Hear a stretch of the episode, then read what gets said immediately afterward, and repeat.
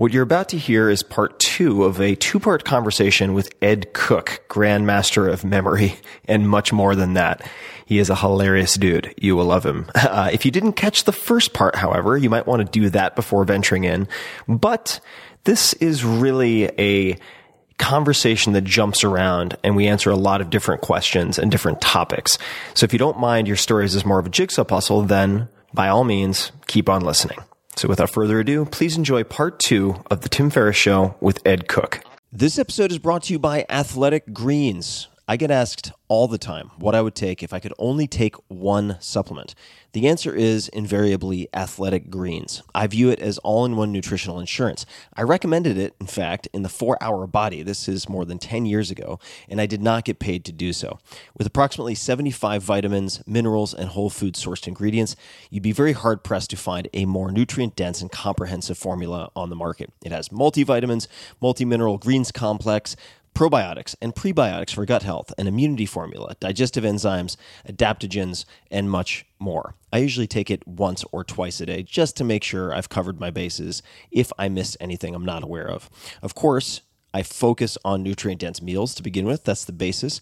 But Athletic Greens makes it easy to get a lot of nutrition when whole foods aren't readily available. From travel packets, I always have them in my bag when I'm zipping around. Right now, Athletic Greens is giving my audience a special offer on top of their all-in-one formula, which is a free vitamin D supplement and five free travel packs with your first subscription purchase. Many of us are deficient in vitamin D. I've found that true for myself, which is usually produced in our bodies from sun exposure. So adding a vitamin D supplement to your daily routine is a great option for additional immune support. Support your immunity, gut health, and energy by visiting athleticgreens.com slash TFS. You'll receive up to a year's supply of vitamin D and five free travel packs with your subscription. Again, that's athleticgreens.com slash TFS, as in Tim Ferriss Show. athleticgreens.com slash TFS. T F S. With LinkedIn Jobs, we tap into a network of more than a billion professionals to help you find quality professionals quickly and easily for any role you need. Marketing wizards? Found them. Software engineers? Found. That project manager I could never seem to hire? And found. LinkedIn Jobs quickly matches your roles with candidates with the right skills and experience. In fact, eighty-six percent of small businesses get a qualified candidate within twenty-four hours. Post your first job for free and get started at linkedin.com slash acquire. That's linkedin.com slash acquire. Terms and conditions apply. At this altitude, I can run flat out for a half mile before my hands start shaking. Can I ask you a personal question? Now would have seemed an appropriate time. What if I did the opposite? I'm a cybernetic organism, living tissue over a metal endoskeleton. The Tim Ferriss Show. That was an example of where intuition was thwarted by a kind of banal kind of self-recriminating rationality, resulting in, um, I'm almost certain, like a less interesting product and uh, less fun. Now, look, um, yeah. you bring up a really interesting, uh, you bring up a really interesting set of questions. And this is, this is something that, uh, at, at times I do better with, at times I do more poorly with, but I've tried to, at various points in my life, um, make increase the speed with which I make decisions. So if a, if a decision is reversible and uh, non-fatal, then uh, I yeah. find my life is generally much better when I just do exactly what you mentioned, which is like left, right, who gives a fuck? I'm going right, it'll be fine. And if it's not, I'll figure it out later. And making these types of reversible decisions as quickly as possible so that you don't have a lot of cognitive burden and you're not sort of stuck up your own ass all the time. Um, But in the case of the bus yeah, yeah, yeah. and the business, let's just say, or uh, h- how do you balance the in- the intuition, which at some at, at, at times can be an irrational exuberance, with yeah, the yeah. sort of pre- prefrontal cortex calculation? Yeah, yeah. Well, that's that's a question. That that that is that is the question, and it's not a question I have an answer to. Right. But but I assume it's something to do. God damn it, Ed! Why did I do this interview? Yeah, it's pathetic, isn't it? Uh, I, by the way, uh, before I, I, I, I suppose we're quite far into this interview. And there are two things, by the way, we must come back to. One of which is um, how you think about merit, because I think because yeah, well, how you think about merit, and the other one of which is Burning Man, because I went to that this year, And it is the most perfect example of any institution I've ever seen. And it's also a sublime exemplar of memory techniques put into the outside world. So anyway, so those are those are two two little sort of um, thoughts which we must come back to. Um, sure. But where were we? We were uh, yeah, and, and talking, so talking so about, I've got yeah. no idea about the intuition thing, but like, um, but I think, um, and I'm basically learning from um, from my girlfriend who um, is a more spiritual, connected. Um, Uh, intuitive person than I am by kind of disposition and native structure, so to speak, um, who can come to a discussion, you know, and this might get back to our kind of point about relationships, fundamentally with like calm, like with where normally your mind is like, oh, I, that's, that's normally your mind. That's actually the best description of my mind I've ever heard right there. Yeah, and, it, and it's kind of rubbish, isn't it? Because you kind of, you know, you know, like well, one wants to be kind of like a didgeridoo, like wow, wow, wow, wow, you know, whatever. But, but you know, unfortunately, you're just like, oh fuck, oh maybe I'm a lizard. Oh no, I should really like, you know. Um, but by the way, uh, so so one, one thing I quite enjoy about our friendship, Tim, is that um, that you're quite good at like. coming up to rational conclusions and implementing them, and I'm not. So uh, earlier this week, I was like, Jesus Christ, I smoke the whole time, I drink lots of wine, I should sort my act out. I'm going to start doing yoga. And even yoga is even something which I find fascinating and interesting, you know, rich.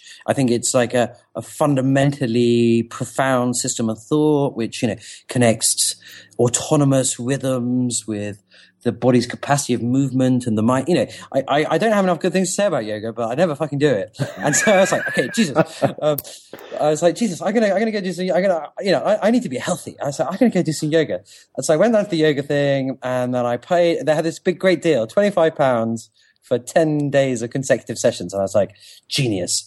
This time I'm going to do ten days of consecutive sessions. Then went to the first one because I was there and, um, and did it. And it was great. And, you know, felt fantastic, super pepped up and the rest of it. And that was, that was five days ago. I haven't been since. I just, I'm just inept. I, I, I don't know what, what kind of consistency or perspective is required to actually implement, uh, worthy plans like that. And, and actually that's why I, um, why I, I, I quite enjoy chatting and just generally brainstorming with you because you seem to have a capacity to sort of come up to a conclusion like that. It's like, oh yeah, yoga, really good. I should do some more yoga. And then actually do it. Uh, a capacity which I find mysterious and suspicious. Well, you know, it, it all comes down to black magic. Uh, you have to get a dead cat, preferably black, swing it counterclockwise over your head right. before yeah, midnight. Yeah, yeah. No, it's honestly, it's, it's, uh, I find it endlessly amusing how, Uh, in particularly in some media pieces, I'm played up to be this sort of stalwart of self-discipline and systems thinking, and uh, I, I function like Bishop from Aliens. You know, I just have this incredible ability to execute, execute, execute. And at the end of the day, I, I'm just good at setting up incentives for myself that punish me and flog me if I don't do things. So the way that I would conquer the yoga has nothing to do with convincing yourself or rationalizing. I would take extremely unflattering photos of yourself in tidy whities, front and center, give those to a friend who can keep an agreement, but who will also show no mercy, and just say, if I don't, if I don't prove to you as my judge that I've gone to yoga for ten days straight, like these are going to go, you know, on the homepage as a pop-up. For the, for the, for the, or something like that, or on Facebook. You know what this connects with? This is a bit like Goethe and his friends in the room. It's like externalizing beyond yourself the sources of the things you need for yourself. Yeah. A bit. Yeah, I mean, that would yeah, be a, a pompous I, I, way of saying it, obviously, but... uh, no, but I think I think, um, I think self-discipline is so overrated. If you if you break it down, yeah, yeah. you know, self-discipline is actually, it's kind of a poor label. Uh, it's poorly defined, at least. It's overused mm-hmm. to the to the extent that it's really lost any type of clarity in its meaning. Yeah. So for yeah. me, self-discipline, it's like, no, we, we, we're like rats in a lab. Put us in a Skinner box, which is life, and we respond to inputs Uh, that are punishment and reward, and we adjust our behavior accordingly. So it's like, all right, great. Well, make that external. You're not going to punish or reward yourself typically. It's usually not enough. and it's it's right. too easily reneged.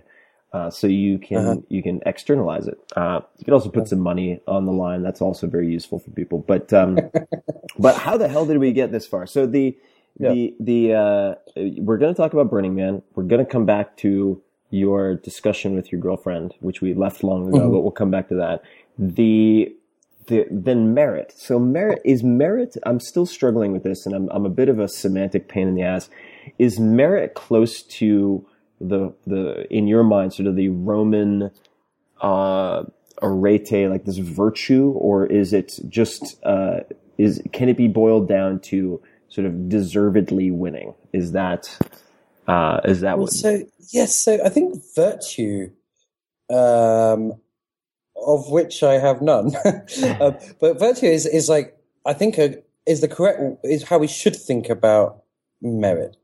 So, um, you know, in some sense, in some sense, like um, the humanities, inverted commas, have had this nailed for like two thousand years, what like the fundamental tendencies of a good human being are, you know, empathy, um, temperance, uh, generosity, uh, kind of non-egotism. You know, we sort of know what good human beings are, and we have done for thousands of years. Um, but that's not what we celebrate or immediately associate with merit, right? So we tend to associate merit with like um, tangible outcomes in life path, mm-hmm. um, which might include like getting a Harvard law degree or, you know, being Bill Gates or whatever. Um, and, um, and so, and, and so the kind of the concept of improving oneself is obviously an excellent concept, regardless of how um, how socially you perceive human action and existence, because to improve yourself is to to improve the world. It's to improve your interactions with others. It's it's it's not a kind of lonely activity, but um, at the same time, um, you know, if you look at like you know Silicon Valley startups, um, which are, in some sense, the great drivers of human culture at the moment, besides like ISIS and whatever. But like, uh, anyway, but you know, the, the natural tendency in that way of thinking is to become personally more efficient. Mm-hmm. So um, it's to like store files more effectively, um, get things done better, do, you know, be quicker, optimize oneself, and um, and this is a kind of merit thing in its way. But it's it's quite a selfish one, um, and um, goodness knows, you know, for lots of subtle reasons, um, we're all selfish. But um, you can imagine alter- an alternative culture of of creativity and power of the kind that that Silicon Valley has, which would all be focused on um, making communities better and institutions better and um, hacking um, not oneself, but um, but the situations which comprise the world. And, uh, you know, I'll give you my, my kind of go-to example about this. Is you go to San Francisco, unbelievably cool town, full of just the most magical people. So, like, intellectually vibrant and open and fun and awesome and beautiful. Um, but and, and so rich. And there's fucking, like, homeless people everywhere. And you're like, seriously, guys, that, that's Twitter H Q there. It's a fifteen billion dollars company or whatever.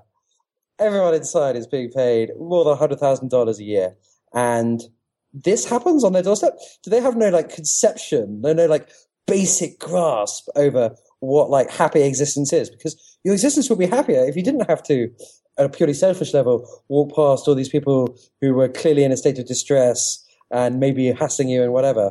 Um, and, uh, anyway, so I think that's like, uh, that's one of the most interesting things about San Francisco.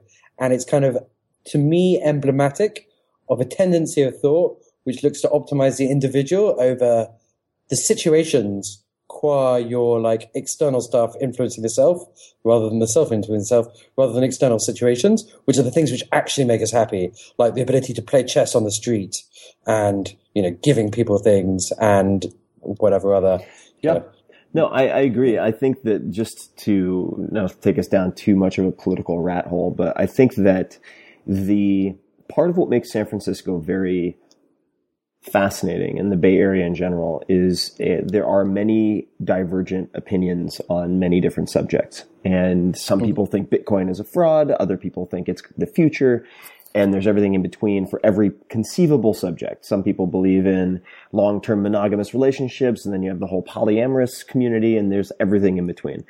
Uh, and the uh, simultaneously, for instance, I think that San Francisco could learn a lot as it relates to homeless people and other aspects of uh, rejuvenating a city from New York City. I think Giuliani and Bloomberg did have done a just a phenomenal job with converting yeah. Manhattan into a pleasant place to walk. And that uh-huh. was not, it wasn't in the, not in the distant past that it was terrifying to walk in areas that are uh-huh. now very popular. The, the challenge, I think, is that in San Francisco, among many other, there are many reasons for this, but one of the challenges is, uh, I'm sure you, or maybe you've heard the expression, you know, a liberal is someone who doesn't know to take his own side in a fight, that in San Francisco, there's such a divergence of opinions. No one can agree on fucking anything. And uh that makes it very challenging to deal with systemic issues that involve a lot of people. Um mm-hmm. But yeah, I agree with you. Uh the, the, uh, so t- yeah, but I wonder if that's really right, Tim, because like, you know, um there was lots of consensus in San Francisco in certain regions of life, right? So, um, you know, the the whole kind of entrepreneurial ecosystem is so fluid and dynamic because everyone agrees how it should work.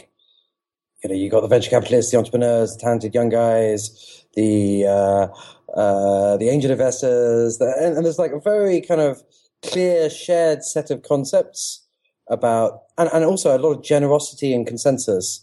Everyone's always helping everyone. Um, You know, there's, there's there's no overt selfishness at all, really. You know, it's like that's that that would what, what I describe as like almost a perfect harmonious community where people are like doing amazing things, trying as hard as they can. But you know, I, I for instance, like Memrise, one of one of the rival sites to Memrise, in some sense, is this site called Quizlet, and uh, I'm incredibly good mates with the C E O of Quizlet, this guy called Andrew uh, Sutherland, who's a, who's a terrific uh, character. And, and it's so striking on meeting him. You know, we we see each other, we have a wonderful time together, and we brainstorm together, and uh, he helps me wherever he can. And there's a kind of a sense of shared journey, um, which defies any notion of normal competition. Um, and that's the kind of thing which is going on in the entrepreneurial community. And yet there are these quite, you know, radical divisions between that and, you know, for instance, the, I, I don't understand the history of the homeless people, but it is striking that there are, you know, so many of them, and that these two worlds coexist spatially, but have zero, um, zero social or emotional or conceptual connection in a way. No, I, I agree. I think that, that there are, I think that it's very easy to succumb to the belief that S F is tech or that the Bay Area is tech, when in Fair fact enough, yeah. the that perception is because of the the prominence in the media and otherwise of outliers, and that the the sort of sexiness and romance of building multi-billion dollar companies in short periods of time uh, has created a a misperception, I think, of how much of the population um, benefits from being employed at tech companies. The um, but the I think it brings up kind of an interesting uh, question. Maybe we won't get into it right now. I want to talk about Burning Man a bit, but that cool. that, that um, there are a lot of people in Silicon Valley and in New York City and all over the world who struggle with the question of, should I give back now? Should I try to create positive karma in the world and benefit others now? Or mm-hmm. should I be completely selfish now so that I can be completely uh-huh. selfless later? So for instance, yeah, there, yeah, yeah. there are people I know, and this is going to sound crazy, who say, who would argue that, you know, Mother Teresa is a media hound and she should not be looked at as a saint, and that mm-hmm. you it would be better to look at someone like Bill Gates, who is, uh, you know, not exactly the uh, uh, the the nicest kid on the block when it came to competition and ruthless capitalism for a long period of time, but who now, with the stroke of a pen, can wipe out ostensibly, you know, wipe out malaria or polio, mm-hmm. uh, and that it, we're we're we live in a culture where yeah. the, the former has been romanticized.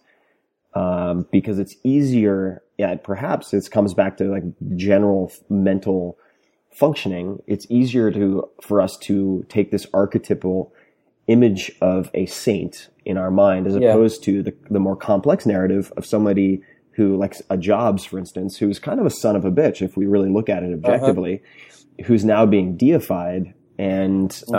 um, uh, how, how do you, yeah, it's tricky, isn't it? I mean, it, sorry to interrupt your question, but but, but with, with I think Gates is a really. If that example. Was a question, that was the longest question of all time. I think it was just a ra- it was just a rant. So go go ahead. So, uh, um, you know, I, see, I assume since it's probably past um, past three p.m. in San Francisco that you've moved on to the gin and tonics, and that's uh, but anyway. The um, but I think Gates is a good example because the because Gates is deified. You know, is, is considered a heroic figure because of this sort of. Um, this generosity after the fact of wealth accumulation.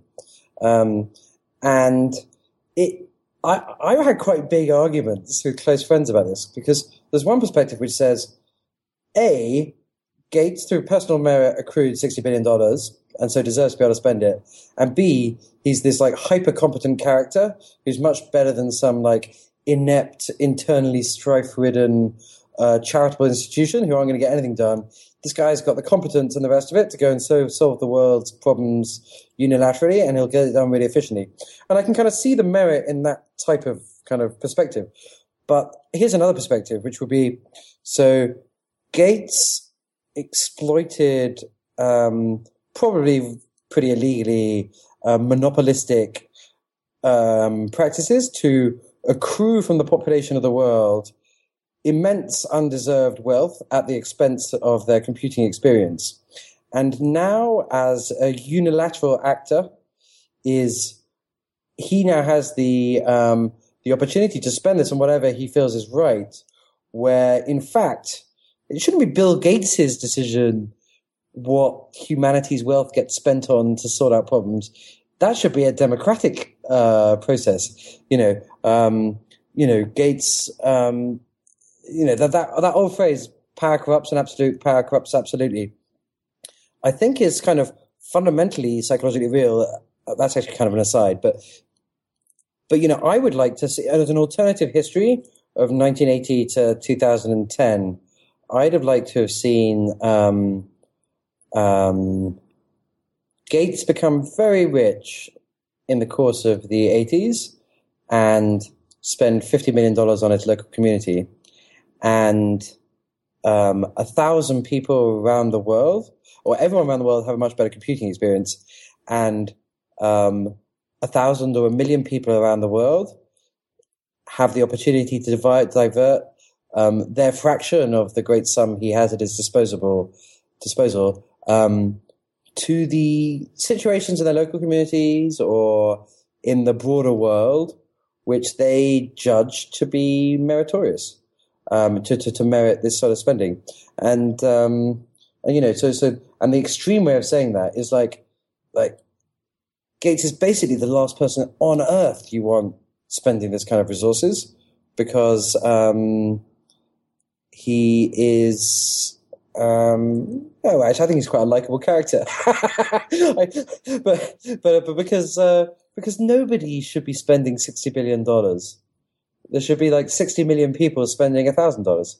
Um, you know, and there's something fundamentally yeah. wrong with our institutional structure. And, you know, and, and to the objection that it's just not as efficient as when you've got um, like uh, a big head honcho just like calling the shots. That's probably true, but efficiency on both sides of the, of the equation, that is the charitable side and the wealth accumulation side, seems to be a very ambiguous good, right?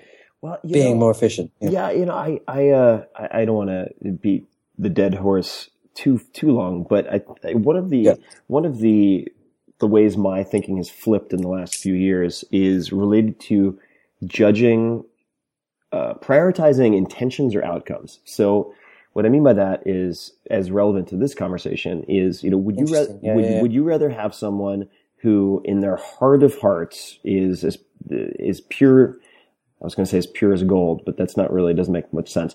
But you get the idea. Someone who is truly altruistic, who has the greater good in mind with a million dollars, or someone who is, uh, at their core, uh, Scrooge, but who out of mm-hmm. guilt, to absolve themselves of guilt, is going to behave as if they are altruistic uh-huh. with a hundred million dollars. Which would you, yeah. pre- which would you prefer if they're of equal intellectual capacity, right? So their ability to problem solve mm-hmm. is equal. And now I think I would probably opt, if, if I'm just focused on outcomes, fixing aspects of the educational system, fixing, um, healthcare, whatever, global literacy, whatever it might be, I'm happy to take the, the extrinsically motivated rich guy as opposed to the intrinsically motivated less rich guy. Um, if I, if, if, if, yeah, yeah, yeah. if, if I, point. You know what I mean? If I'm just looking yeah, for yeah. outcomes, because I used to, and that doesn't mean don't give back. I think there are many arguments that could be made. And I wrote a, a blog post for people interested called The Karmic Capitalist, um, uh, about my thinking on this. But, uh-huh. um, the, uh, Let me ask you a, just to sort of take us uh, in in a in a related but slightly different direction, um, uh-huh. uh, because I'm I'm probably more I, I'm not a Randian. By the way, I, exactly. This is this is the moment to bring in Burning Man. By the way, okay, because, bring it in. Bring bring it uh, in. Yeah. Like, can can I ask you? So, can I can I ask you one other question? And it, and if yeah. it's going to be a long answer, we can come back to it. But um, yeah, yeah. I want to know what it, what is financial security to you? Um, and do, you know, where, where does money fit into your life? Well, I think it's very difficult to starve in Northern Europe. Um, you know, mean, no meaning, matter... it, meaning it's unpleasant when you starve, or it's, it's difficult to end up no, starving. It's, it's just like, it's, it's, by two thousand fourteen, uh, people were of the opinion that starving in Europe, Northern Europe was actually quite unpleasant. Whereas, you know, in twenty, two thousand seven, starving was great fun. Uh, no, I meant that, like, um, the, um, you know, that I suppose that, um, we, you know, we are blessed a bit with, um, with what the low bar is in terms of life outcomes, you know, mm-hmm. um, you know, starving doesn't really happen in, in Western countries, although of course there's lots of tricky kind of situations which get close to that. But, um, but it's funny actually, cause, um, Because I actually, I'm not sure if I have a totally kind of honest internal perspective on this, Tim. well, because uh, part of me yeah. is like, you know, part of me is like, um, you know, to be honest, I, I'd be perfectly happy just schlepping around Europe, chatting to people, uh, you know, uh, having the odd espresso and just generally experiencing the world. But the, what I actually care about is, um, conscious experience and understanding and, you know, blah, blah, blah. But at the same time, you know, I, I do enjoy a good party and, uh, um, you know, a nice home and so on. And, um, I also quite enjoy like sitting, you know, in front of one, one of my dreams. It's funny, dreams, you have dreams all the time in your life. And, you know, when I was five, I wanted to be a carpenter. When I was six, I wanted to be Beethoven, whatever. Some of them stick with you. And one of the ones that's just stuck with me is a mixture of exactly this blend between, like, I don't give a crap about money and I basically want to live in the kind of utopian situation which can only be sustained by enormous private wealth. And this dream is that I, um, I, I, and I've had it since the age of fifteen and it won't go away, which is that my, my idea for what I really want to do in my life is to have a philosophical academy in, in Greece. Uh, and basically I, what, I, what I'm seeing is like, Mediterranean sunshine, beautiful people in white robes, um, you know, people playing guitar on the beach, a kind of network of pavilions. You'd sit in one for a while, just contemplating the meaning of the color green for like six weeks. And then you kind of wander up the, um, the, uh, you know, the arcade of columns by the swimming pool with all the beautiful people and have scintillating intellectual co- conversation. And you'd somehow be apart from the world of ambition and, um, trying to sustain progress, and you'd, you'd you'd you'd be sitting back and contemplating the concepts which normally drive our you know, our intentions, and, you know, you just basically be having a good old think about what the meaning of it all is. But also, you'd be surrounded by beautiful people in great luxury and sunshine. so, so it's like right here is like a, a conflict. And so, so certainly, like, I hold in um, contempt the idea of counting score in life through wealth, and there's fairly small evidence to me. In fact, I just go with the accepted evidence that up to a certain point, it's great to have some resources because um, it allows a certain level of relaxation, relaxation, comfort, and kind of sustainable um, existence in the world. But beyond that, it's kind of vanity and um, stupidity to um, to pursue worldly resources. Um, but, you know, uh, well, funny enough, random thing.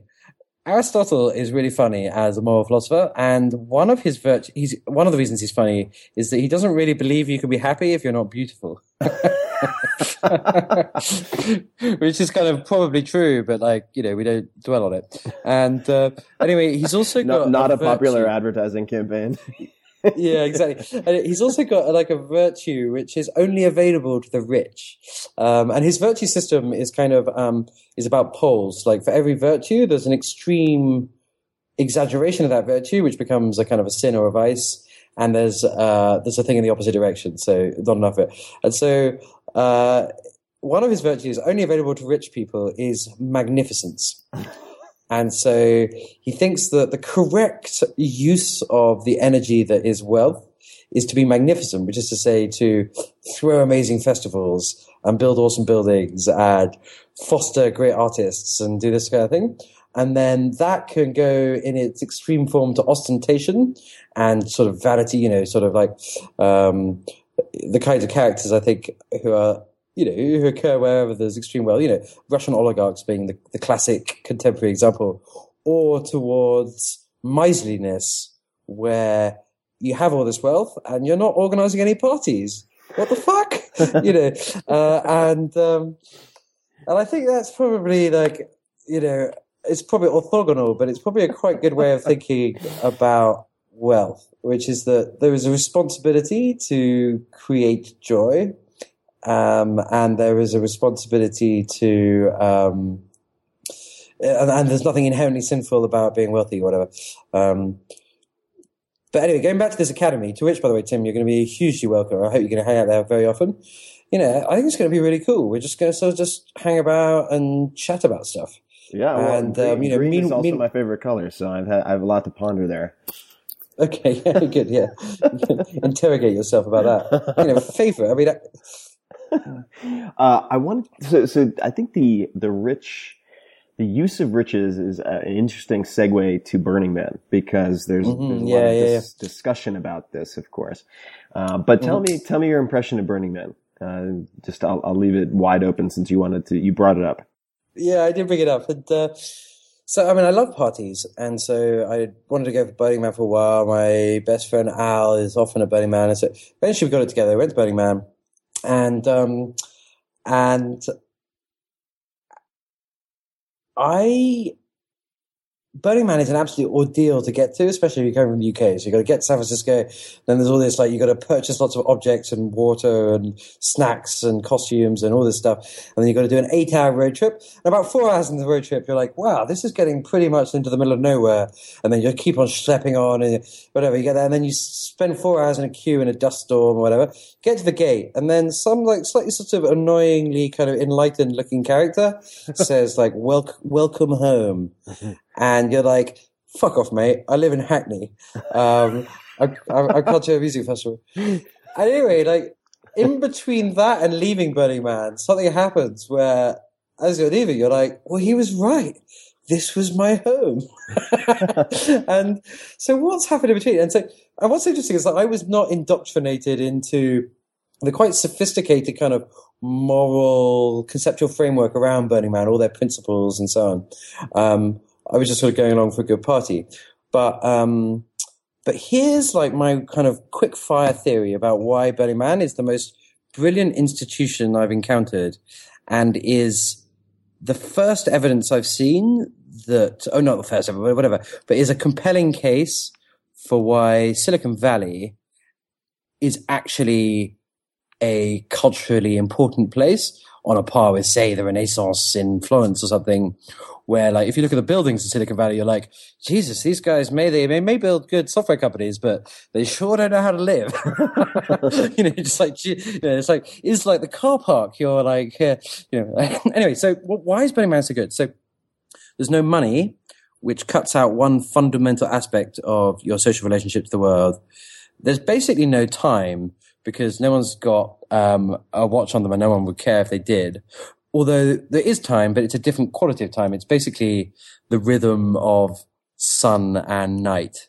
Um, and then there's um, there's no mobile phone, so no one is basically able to connect with their normal, unbelievably banal set of preoccupations. And as a result, people are kind of stripped down. So you've got no money, no ambition, no obsession with what you're supposed to be doing. And there's basically no agenda whatsoever as regards what happens. And, and it's long enough, about a week, that, like, unlike a kind of U K festival, of which there are many great ones, including things like the Secret Garden Party, at the Secret Garden Party on the Saturday, you're like aware that on Sunday you're going to have to pack up and go home. But at Burning Man, the temporal horizon is just long enough that basically it might as well be infinite. You're just like, I am here. So that's the first thing. It's like you're stripped away of a lot of the kind of tendencies of interaction, which normally kind of make you basically a fucking boring person.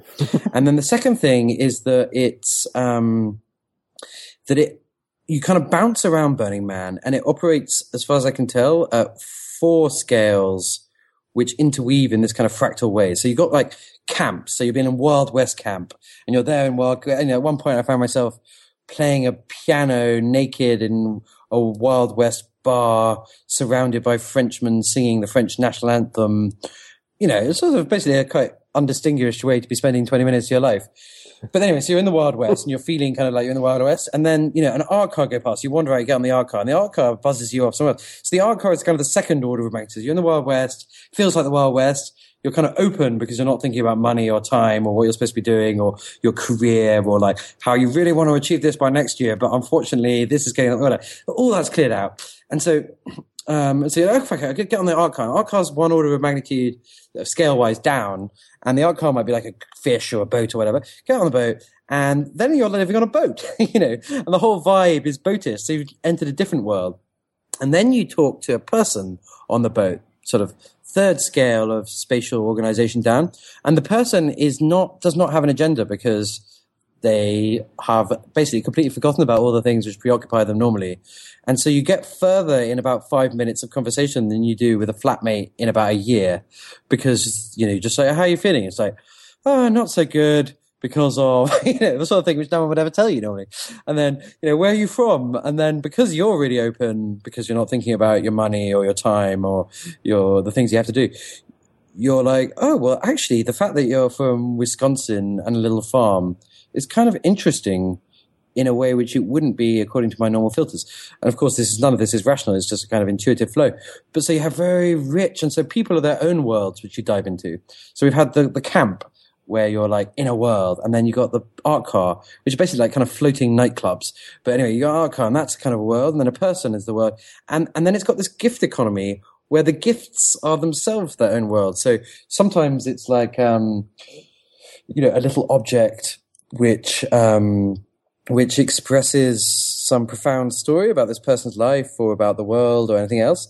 Um, One person, and I should add, uh, since we're on record that I didn't indulge, was like, this, my friend, is uh, one of only ten D M T inhalers in the entire world. So that would have been a world to dive into as a gift. Anyway, so, um, and because of the lack of temporal horizon, you kind of bounce between these spatial levels. You're in a camp, you're talking to a person, you're like on an art car, you're don't know, and you cease to kind of track how they relate to each other. So the whole thing becomes, has the character of a kind of an external hallucination, where one fascinating piece of the world will pop up and dissolve into the next fascinating piece of the world, bit of the world. And there's no attachment and there's no nothing kind of thing. You just, you're just bouncing around this extraordinary experience. And as a result of that, quite fundamental concepts change. You know, you're like, um, you know, your relationship to um, the distinction between a nightclub and a piece of art dissolves. Um, your your concept of um, what a friend is and what someone you don't know is blurs, because everyone's kind of a friend. Your um, and yeah, and of course, like this all sounds quite pompous, but. But you're also having a, a terribly good time. anyway, so um, anyway, so like this kind of this is really striking because I was not indoctrinated before going there, right? And within two days, I was living in this kind of magical, invented thing where what was so striking was that it was all based on giving and generosity and openness and transient creativity, and um. The structure of the party, if that's what Burning Man is, is just of unbelievable genius. I mean, I, I, I was staggered. I love parties. I, I studied it. You know, I once tried to write a book about house parties, actually. Um, it wasn't very good, and I, I never completed it. But, but you know, I love parties, and, and I'd never imagined a party could be like a dance in the brain of a philosopher or something like that. It's like, I, I, and it's really like it's it's a way of like. Uh, it, it's a party which kind of gives you insights into totally different ways of relating to yourself and the world. And I love the fact that it's transient because, A, it means that only through the proactive participation of the people who are involved will it ever exist. But B, it, um, it means that the meaning has to go outside into the world in a way. So, you know, you don't go to Burning Man and there you have your like isolated kingdom, like my philosophical academy in Greece, for instance, where you're kind of denying the world and then living your own private dream in a kind of onanistic kind of nonsense. It's actually just like an opportunity to reconceive stuff and then go back to the world and, and then like think, oh, fuck, well, just like Burning Man, the world is a consequence of the actions of everybody who's in it. Just like Burning Man, any form of relationship is possible, you know, just, you know, whatever. And so it's, it's fundamentally a mind expanding thing. And um, although I have no knowledge of this whatsoever, it seems to me to be intuitively very plausible that, um, that, um, the kind of genius of Silicon Valley, the kind of the fact that it's creating experiences and possibilities of life, which, um, which genuinely touch upon, um, you know, the transformation of humanity in subtle ways at the moment and bit by bit and iterative, of course, I, I, I can only assume they are somehow connected. No, so I, I have a, uh, I have a challenge for you. Well, the first is a recommendation. I think you'd really enjoy a book called Spectacle by David Rockwell and Bruce Mau, uh-huh. M A U. It's, uh, basically a visual compilation, essays and photographs that look at the phenomenon and history of, uh, massive public performances or events around the world, which is uh, is really just a, ph- uh-huh. a phenomenal tome. The the se- the challenge is, and this is something I've thought about because I, I get I wouldn't say agoraphobic, but because I'm intrinsically quite introverted, I've been to Burning Man twice. I enjoyed it, uh, but uh-huh. I sp- I end up spending a lot of time in my own camp, uh, partially just to recharge.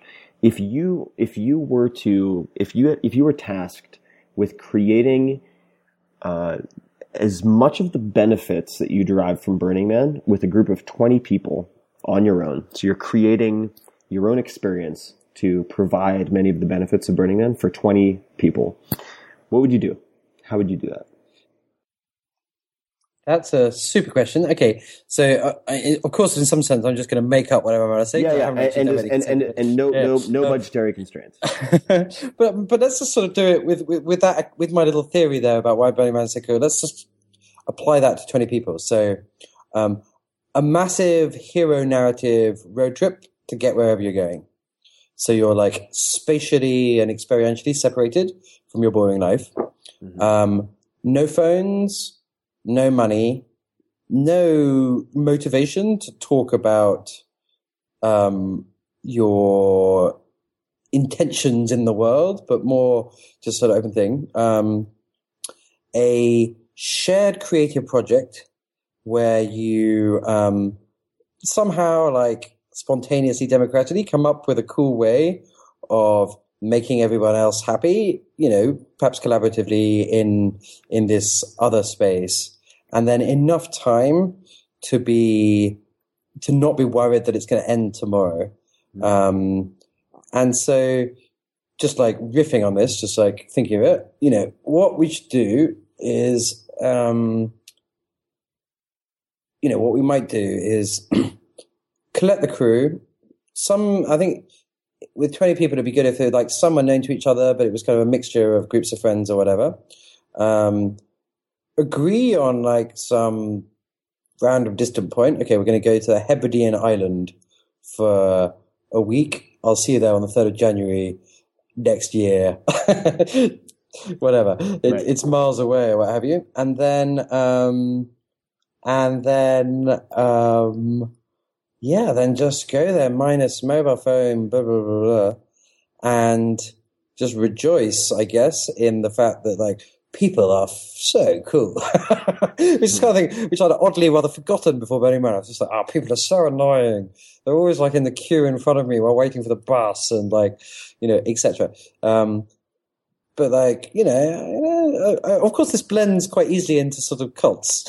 Right, right. Which is why why having a, a, a participatory non... Um, um, Yeah, non sort of not driven by concepts experience is quite important. I mean, I suppose one of the paradoxes of Burning Man that it is driven by concepts in a sense. Like there's this concept of radical self sufficiency and of generosity and so on. But um, but you know, I, I've got a party in mind. I mean, you know, I think that um, the I mean, you can hardly fail to have a good experience if you're with twenty like generous, open people with loads of time away from your life.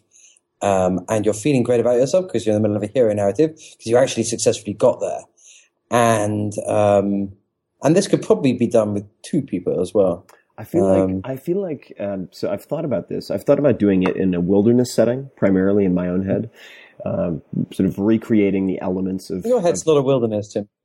Yeah, of Burning Man. There, there's a project you might find interesting or people listening might find interesting called, um, Well, the guy, Station to Station, and there's a guy named Doug Aitken, A I T K E N, and he basically packed this, I think it's eleven cars, I'm making up the numbers a bit, but uh, eleven cars of a train full of musicians and artists and all sorts of craziness. I mean, think about it as, as sort of Burning Man on, uh-huh. on a train, and went from city to city doing these pop, these massive pop-up performances, or pop-up performances uh-huh. where they would take these, uh, abandoned buildings or old train stations and turn them into concerts for one night and then pack up and move on their way, uh, mm-hmm. which were called nomadic happenings. Pretty cool stuff. Um, mm. But um, cool. How do you take the experience of Burning Man and uh, create more of those uh, peak experiences, if you want to call them that? Uh, what are other ways of pulling your head out of the mundane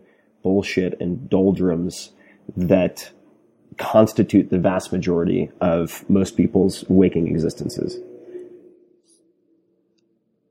I mean, great question, you know, and, and not one I've really successfully answered for myself, but but I'm more than happy to advise about it. Yeah. Um, yeah, I mean, I think it is a fundamental question, and I think um, I think that many of the um, our kind of inherited cultural, um, you know, tendencies are like this a bit. You know, like um, one of the best parties I ever went to was like a moon celebration, and it was kind of it was on a cliff, um, and the sea was like formidable and raging beneath, and it was all night, and um, it was a full moon, and the tide over the course of the night came up, and there were kind of crazy ritual dances to celebrate them.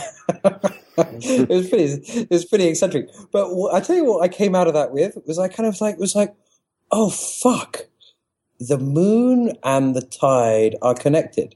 And of course, like I'd learned that as a five-year-old schoolboy and not understood it in the interesting way. The interesting way to understand it is to perceive the moon and perceive its pull on the sea in real time. To actually like feel in your bones the connection between these two things.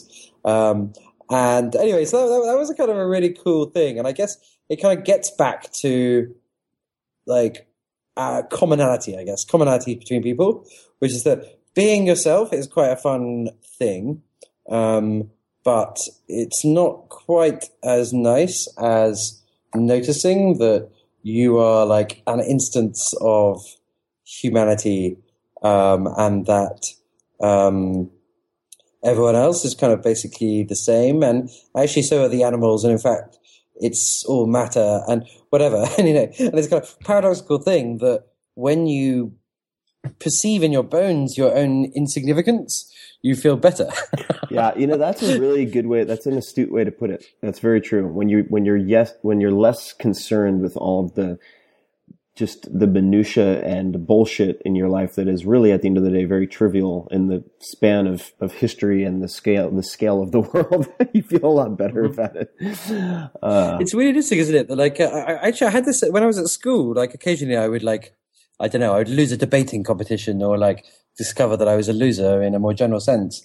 And um, I had like a, a what you might kind of call in a way like a, a, a mind hack, which, you know, I'd be sitting on the loo or something and I just think about like, oh, everything feels terrible and awful and it's all, it's all gone to shit sort of thing.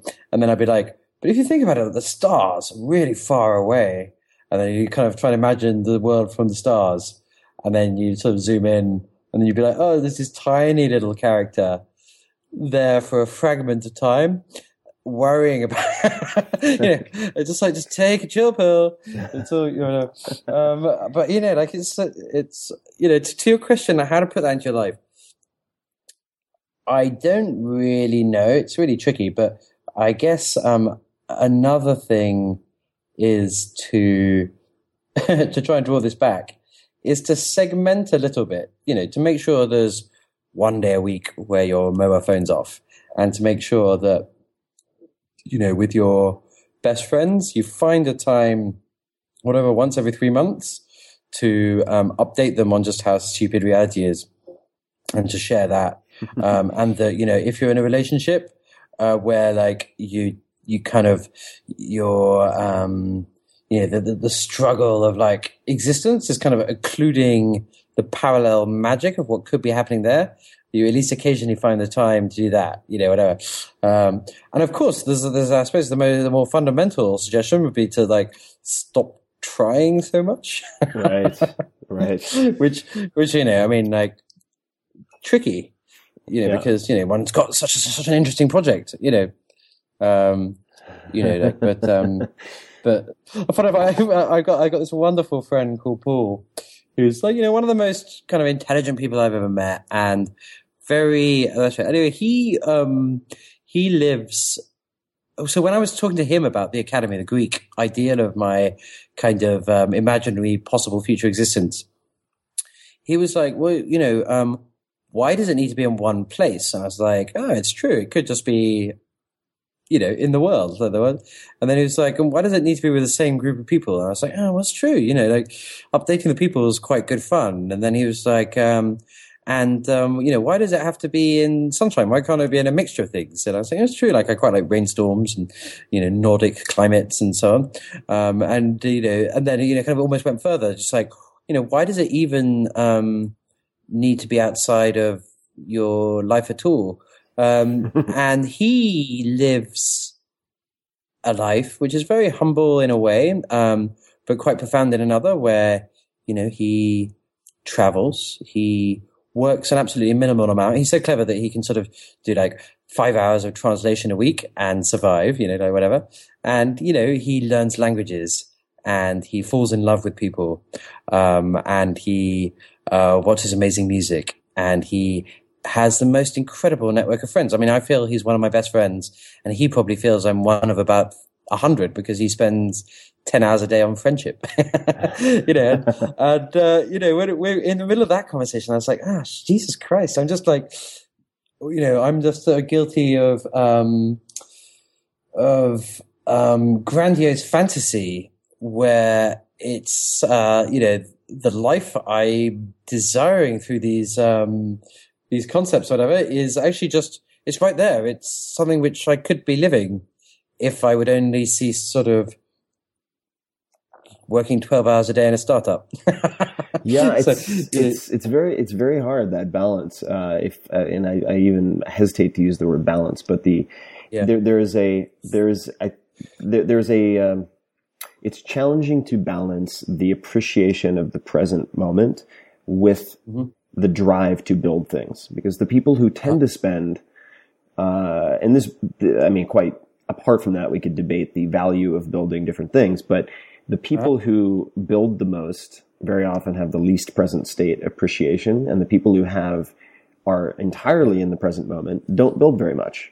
Uh, uh-huh. So you, you could you could argue um, you could argue very strongly for both uh, ends of the spectrum, but trying to borrow the best practices from both is is challenging. And maybe the and maybe the answer yeah. is that you that you that you oscillate between the two. I don't know, but um, yeah, it's interesting. I mean, yeah, I mean, I think that's the kind of, um, and I think the, the the the question you alluded to is is a very interesting one, which is like, is it because in some sense both you and I um, are enthusiasts for building. So you know, I've um, you know, I'm I've devoted the last five years of my life obsessively to Memrise. Um, and, you know, you've produced a wonderful, like, collection of, um, of, uh, of books and, and, um, and amusing and, um, rich perspectives, which you've shared with other people. And, you know, you've enriched a lot of people's lives, no doubt. Um, and, you know, that seems inherently meritorious, right? It seems like that's got to be like a good thing to be doing, uh, to, to be trying to do something, right? But on the other hand, like, you know, um, if nobody was trying to do things, what would that be so bad? Or if right. if everyone, like, tried to do quarter as much? Um, I mean, there's there's a great book by Bertrand Russell called In Praise of Idleness. Oh, it's a great, he, uh, great, great essay, yeah. Uh, and he's got this great quote in there, which is like, workers of two kinds, moving objects at or near the Earth's surface or telling other people to do so. The first is ill-paid and unpleasant. The second is, you know, great fun and rather well remunerated. And um, anyway, that kind of concept of moving objects at or near the Earth's surface, you'd have to update for the present day to, like, moving information at or near the Earth's surface. Yeah. And, uh, uh, anyway, in that essay, he's like, well, you know, a kind of classic economic insight, I guess, which is that, you know, we can make stuff twice as efficient and work half as much, or we can make stuff twice as efficient and work the same amount and make. T- and, and, uh, and it's not clear to me that um, that making stuff twice as efficient and then working the same amount is the correct response. Um, Agreed. Yeah. Agreed. Uh, well, Ed, I'd love to ask you a couple of um, bite-sized questions. I know that it's. Mm-hmm. Uh, I want to let you get to your, your proper Friday evening, um, since I've I've kind of got you under lock and key yep. here in the in the office. So I'd like to unleash you upon the world, but uh, I'd love to ask you a couple of fast questions, and um, mm-hmm. you, you can feel free to elaborate. But uh, I'll try to. I'd love to to sort of uh, hit you with a couple of these before we come to a close. The, the first is one I don't usually ask, but I have to ask because you've, you've used the words press up, which is push up for you Yanks listening, and other mm-hmm. things. For instance, what is, what is a, what is the one stereotypically British thing that Americans should really um, appreciate or might get enjoyment of? That's a good question. I think, um, the, I love the ka-ching. Was that a toaster? Um, oh, that's that, that's a new subscription, Tim. Oh, nice! All right, congratulations. Yeah, thanks. Yeah, um, but um, yeah, the um, it was kind of comedy in the office. But um, I think the because um, I, I I've I've lived a bunch in Boston when I did textiles there, and I've seen it in America. And the the thing which always kind of really impresses and amazes me about um, Americans, and which by contrast is is different in the British people, is that British people are like fundamentally embarrassed about the expression of um, um, intention. That it's almost like there's something like fundamentally vulgar in human, in, in British life. I suppose human life, British life. It's like America calling baseball the World Series. But anyway, um, there's something fundamentally um, embarrassing about stating intentions. Um, and what's so liberating about Coming to America is that um, is that that embarrassment doesn't exist. But at the same time, going back to Britain, it's um, it's this terribly uh, beautiful thing, and I kind of think it's kind of connected a lot to British humour, um, and uh, which is this basic kind of consciousness of the absurdity of trying, combined with actually still trying. What what is a good uh, gateway drug for British comedy, for people who? Uh, for real dyed-in-the-wool Americans who perhaps I've I because uh-huh. I've I've seen some British humor I have a lot of trouble with. I just can't quite figure it out. And then there's uh-huh. other British humor, um, or British-ish humor, uh, mm-hmm. like Shaun of the Dead, which I find completely hilarious. Um, so wh- what what is a good gateway drug if you had to pick one entry uh, point? Gateway? Why are you asking me about gateway? Can't you just ask me what I think is pure genius? Sure. Okay. Um, all right. All right. All right. I'll let you upgrade my question. What is what is pure genius? I just don't want it to be pearls before swine. I want the like to educate, and I'm throwing myself in that same right. group. You know, I'm, I mean, I think does the thick of it exist in America? Is there a kind of American version of it? Well, my favorite comedian is a guy called Armando Iannucci. Um, so Armando, and then Iannucci is I A N N U C C I. Mm-hmm. And he had this show called The Armando Iannucci Show, which actually I think was a failure even on British T V. So this might not be brilliant for a, a gateway joke. And, and I think part of the reason for that is that he's, personally, he's actually not a terribly charismatic performer. He's just an absolutely brilliant Uh, writer and conceiver of comedy. But the Armando Iannucci Show was um, this brief, had a brief appearance on British T V, and um, somehow captured um, both like a wicked love of life and an absolute horror at everything which is going on through a kind of completely incoherently um, absurdist humor.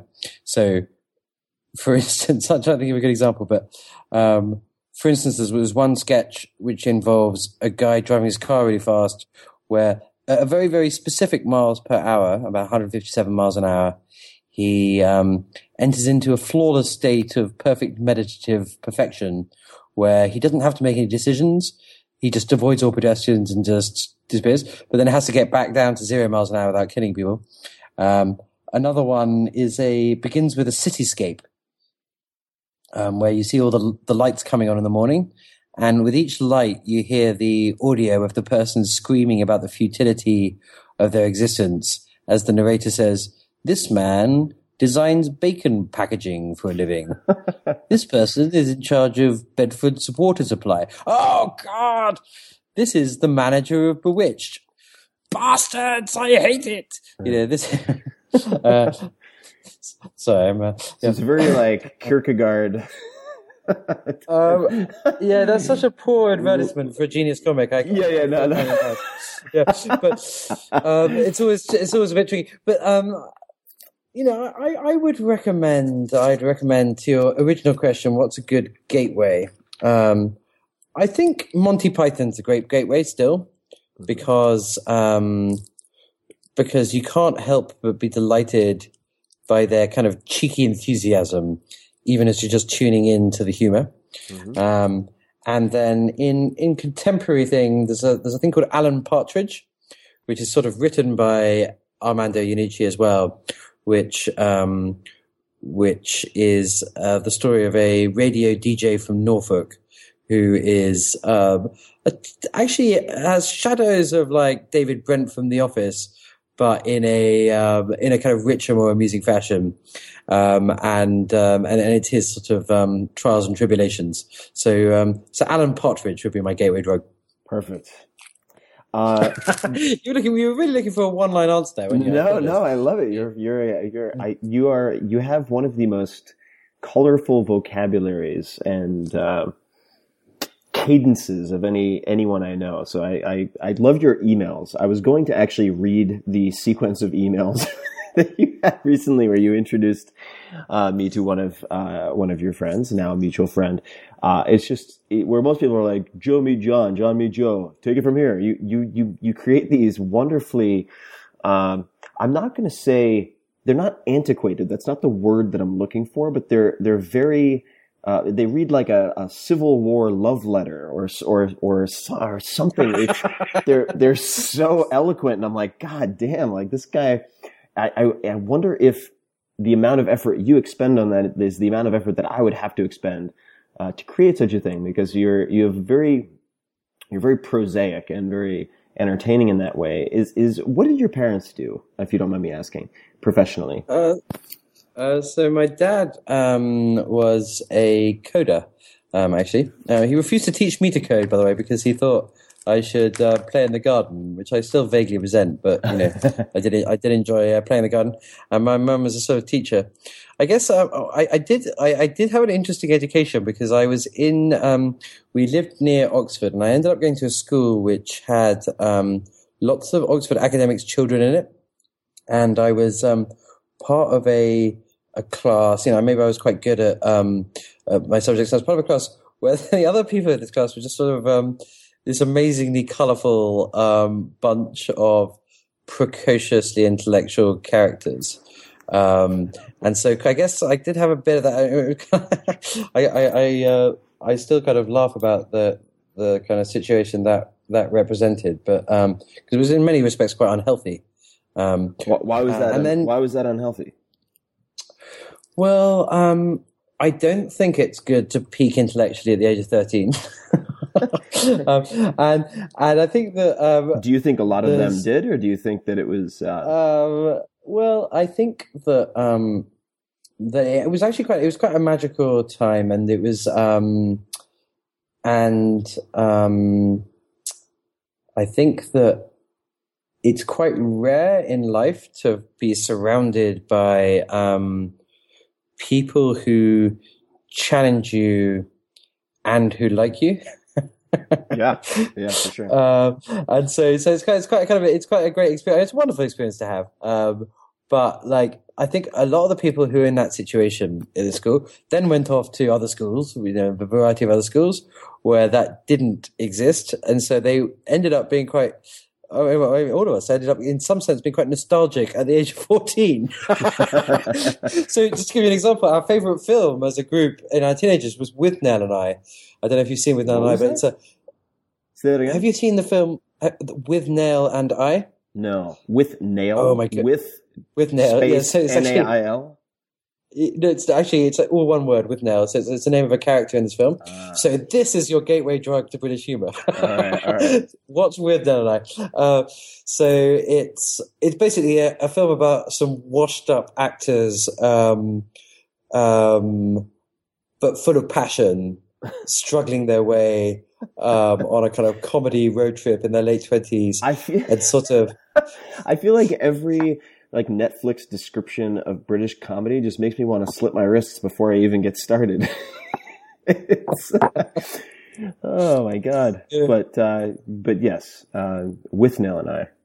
Withnail, oh yeah, please, please watch Withnail and I because it's a, um, it's basically a film made out of fragments of insanely quotable bits and bobs. Oh, right. Um, and, and it's, um, and it's, um, I mean, it's intensely funny, incredibly romantic, and um, kind of like a profound narrative, I guess, about um, what it's like to have high hopes for life and then discover that it's not quite as easy as you think it can. Anyway, it's it's, uh, it's so charming. It's so, and you know, it's about friendship, and uh, um, so it's a really wonderful film.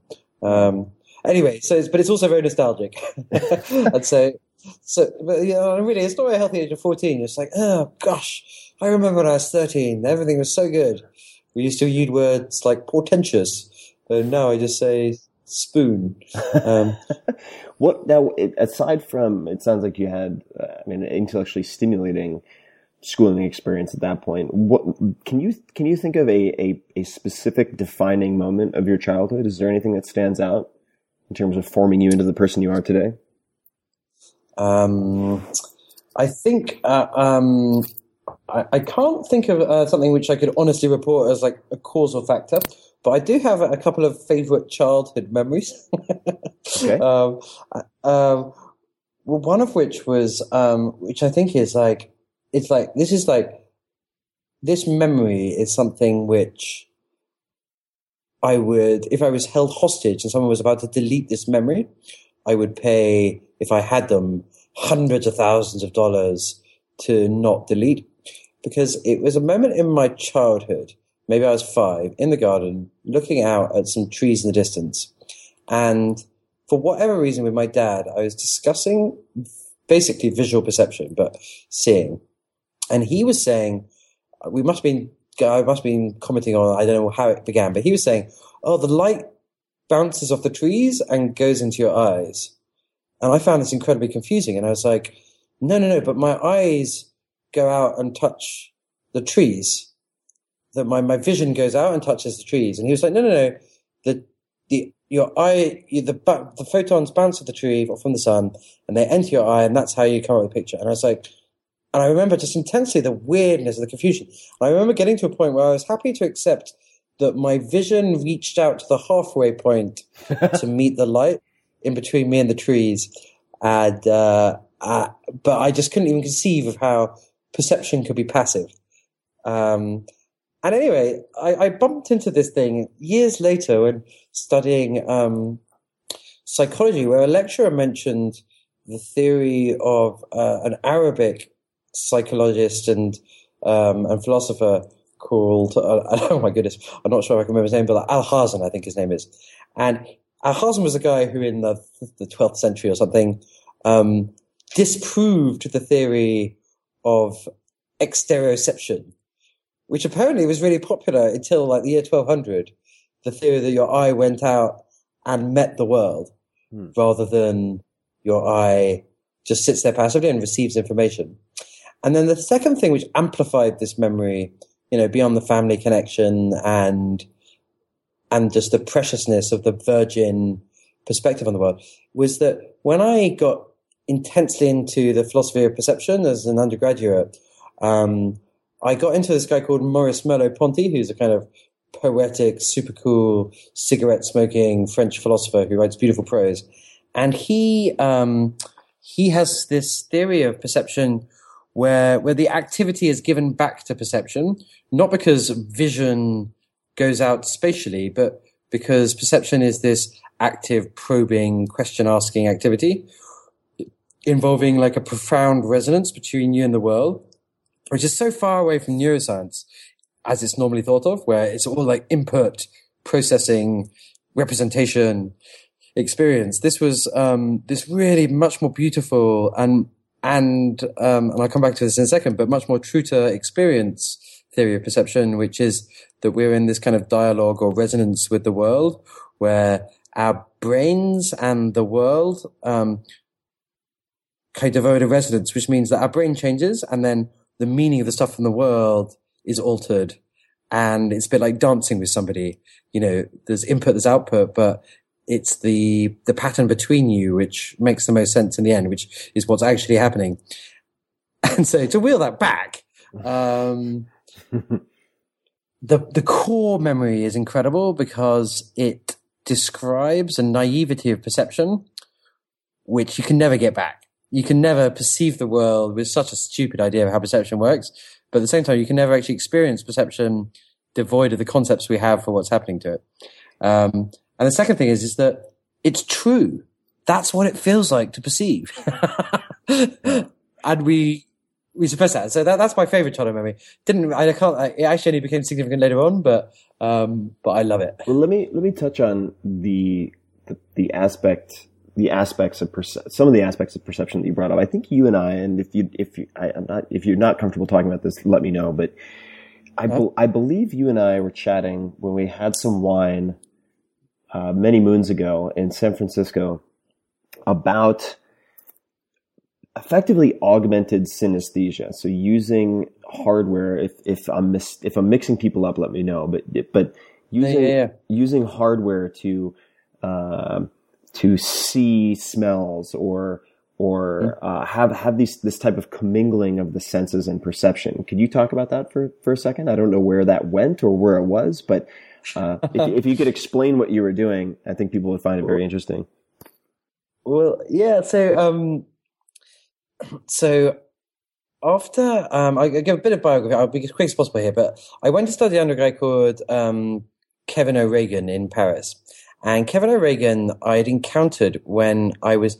Right up to my final exams at university, I, you know, I was in this intense period of study, partly because I'd been drunk most of the rest of the time, and so I had to really ram it in. And so all these kind of ideas were new in my mind, and they were fusing together.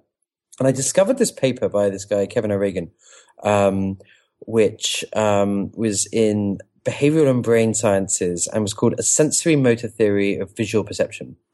And in it, he quoted a series of the most wonderful, obscure experiments from psychology, which um, one of which was this tactile visual substitution device created by a guy called Paul Bach y Rita, Bach like the composer, Y like and in Spanish, Rita like lovely Rita, Paul Bach y Rita.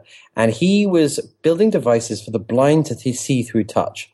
So the tactile visual st- stimulation system, T V S S, basically would take a camera on your glasses and would transform that visual input into basically a highly pixelated sort of one hundred by one hundred array of vibrating pins you could hold against your back or your thigh or your leg or wherever there was a nice surface on your body to touch.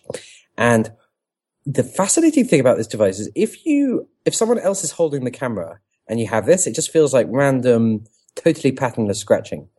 And when you are wearing the glasses and you first touch it to your skin, it also feels like that. But when you move around, you begin to track the correspondences between movement and sensation. And to cut a long story short, eventually you end up short-circuiting all the noise and you actually perceive through touch a visual-like experience of space before you. So you feel looming objects. You see things going past the side. You, you feel things approaching as you go to them. And you have a feeling of space. And the feeling of space is based not on input, which is now like a totally different form of input, but on the patterns and connections between um, your movement and the sensations which which arise. And so this is like an incredibly profound thing about the nature of consciousness, which is, um, roughly speaking, Kevin's theory, uh, which I basically roughly believe is that um, the the quality of experience is like the pattern of movements you're able to make and the expected consequences of those movements. And so his metaphor was, if you're holding a bottle of wine in your hand, as I am now, by the way, and I've nearly finished it, but if you're holding a bottle of wine, um, you're only touching, you have your eyes closed, you're only touching part of the bottle of wine, but you kind of feel the rest of it even though you're not feeling it. You know that if you move your hand upwards, it's not like, it couldn't be a tube or just like a little blocky sphere or something, even though the touch will be the same. Your your perceptual experience extends beyond the current input, and it's based in expectation. Okay, so that's the preamble.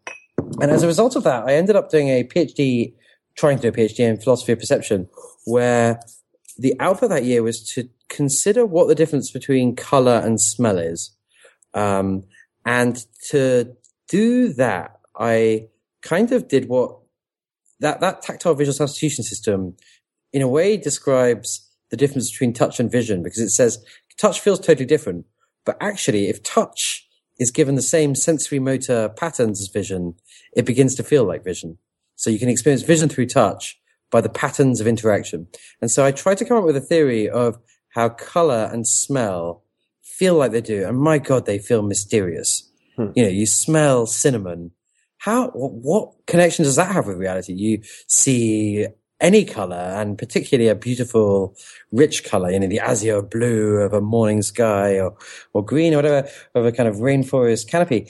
And it feels like inherently weird. Like, what is the connection between your experience, this rich, uh, intangible emotion in a, in a way, and reality? It's very easy with vision, because you're like, oh, the glass looks round, it is round.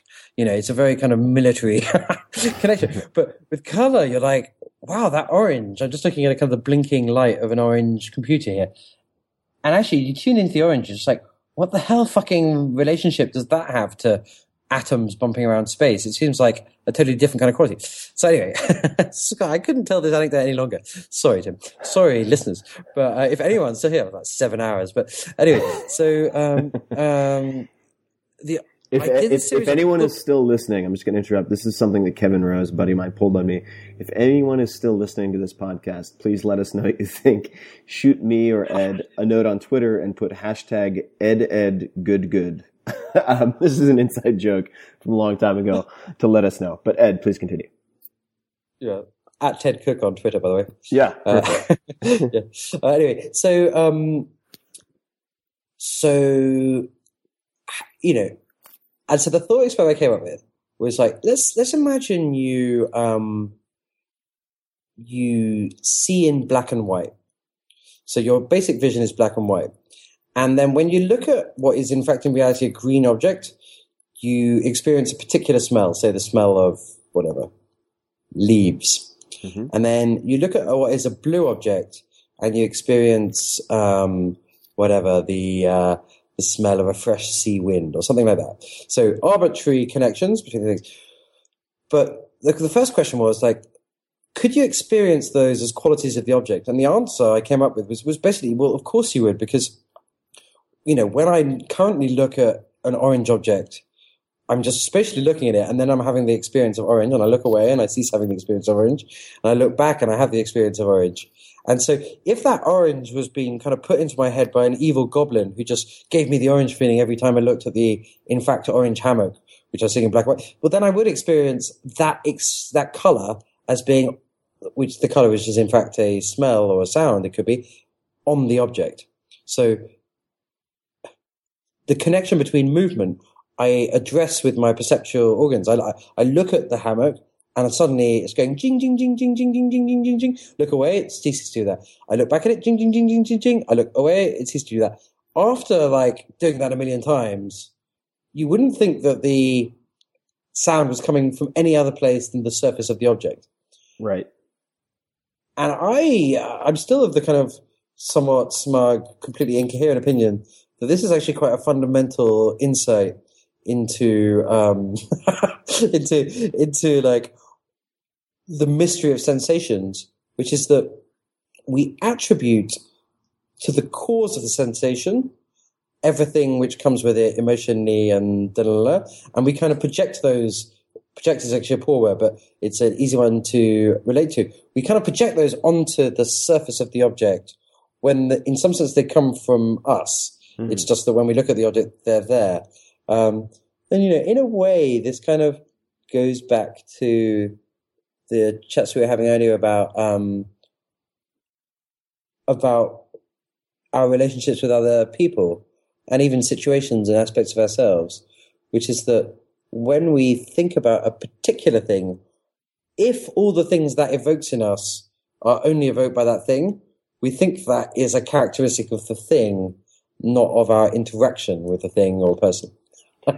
no, I, so, I, no, I love this. I, I want to ask you, have you experimented with uh, removing different types of sensory input, going a period of time without sight, going a period of time without hearing, anything like that?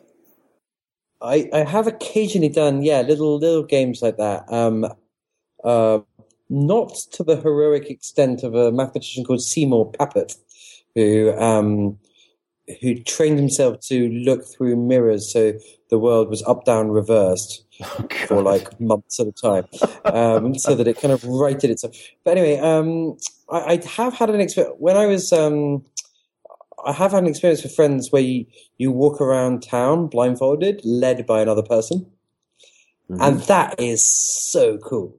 So you just get get a good friend, someone you trust, and say, "I'm going to be blindfolded, or you're going to be blindfolded, and I'm just going to lead you around town." And that's magic, um, because you can have the experience of perceiving the world, not visually, but just through sound. And, and you know, it's fun in the obvious sense, but it's also like, oh, wow, Like, I actually can perceive the wealthy sound, and what's more, I perceive it in a different, but in many ways richer fashion.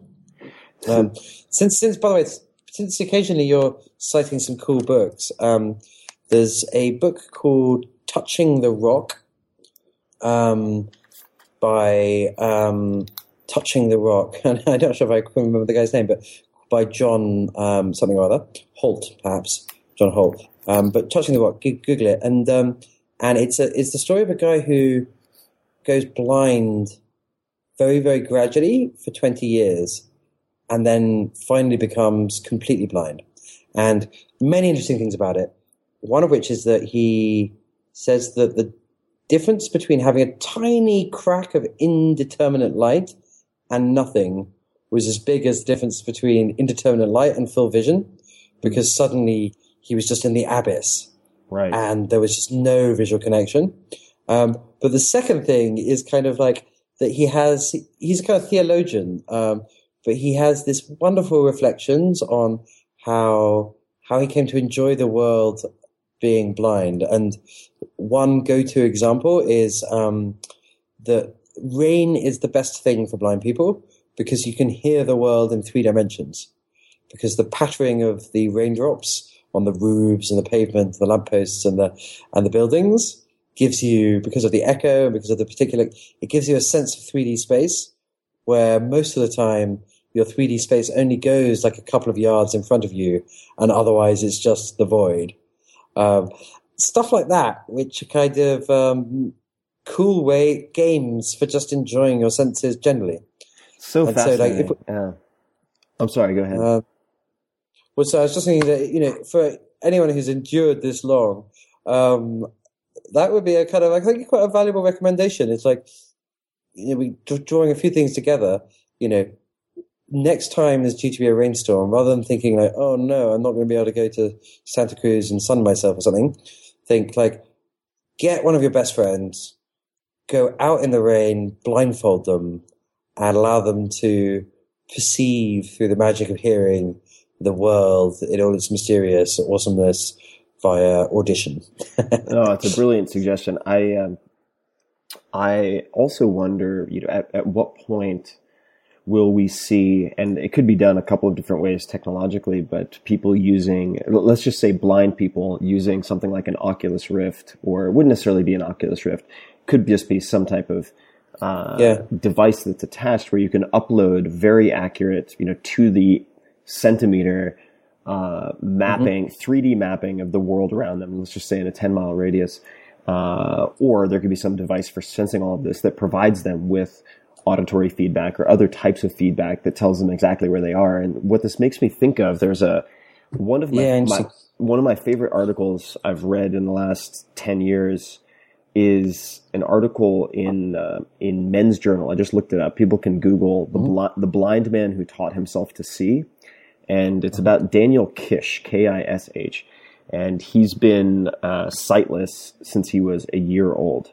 He can mountain bike. He can nav- navigate the wilderness alone.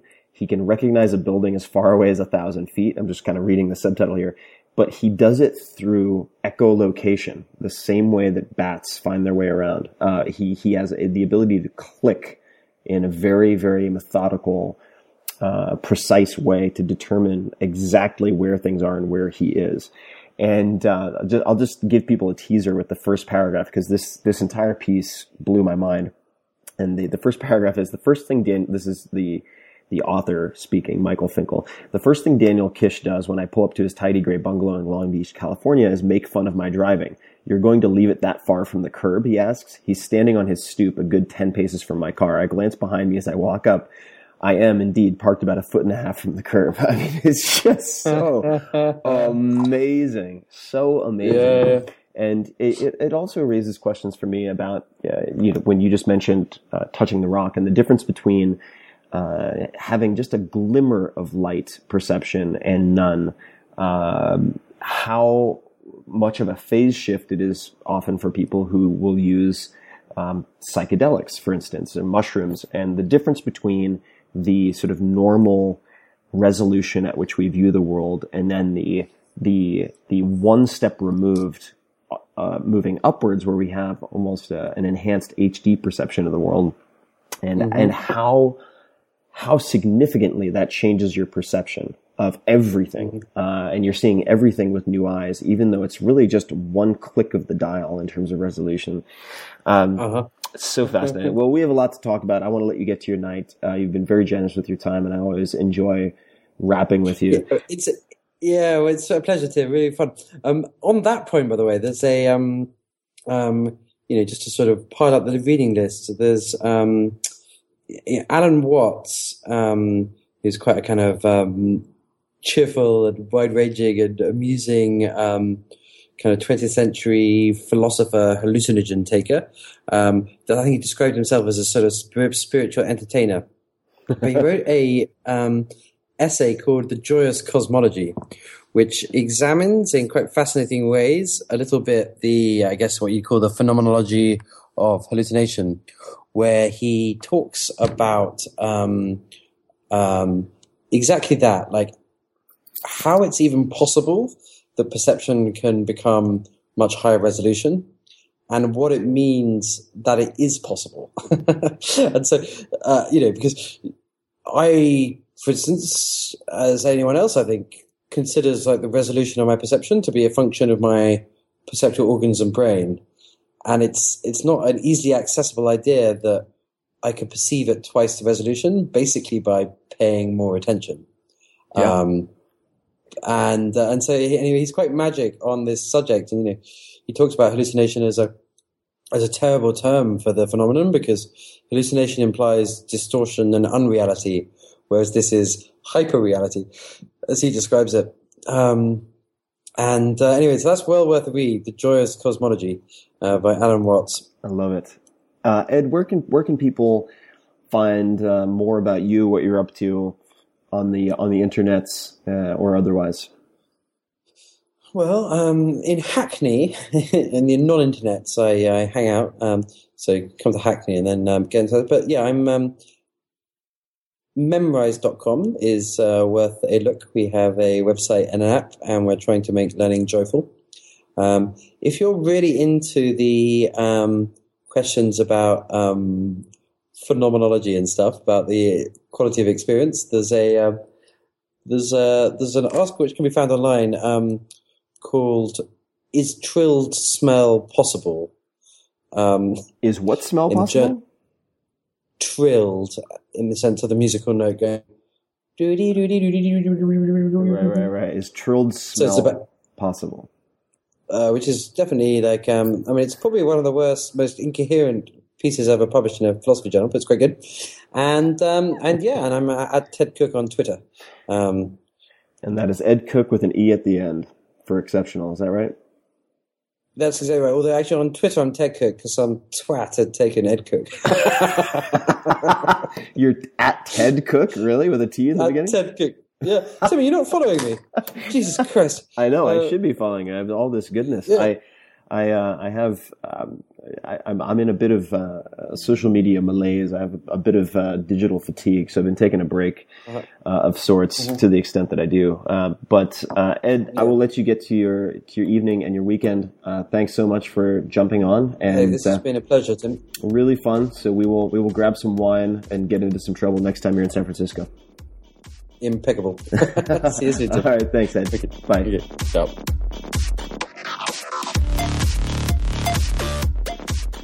This episode of The Tim Ferriss Show is brought to you by ninety-nine designs. ninety-nine designs is the world's largest online marketplace of graphic designers.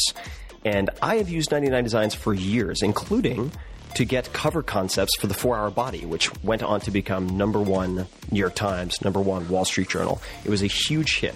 And here's how it works. And you can check everything out, including some of my competitions. You can see these book covers and so on at ninety-nine designs dot com forward slash Tim. Whether you need a logo, a car wrap, a web design, an app, a thumbnail, a t-shirt, whatever, you go to ninety-nine designs dot com.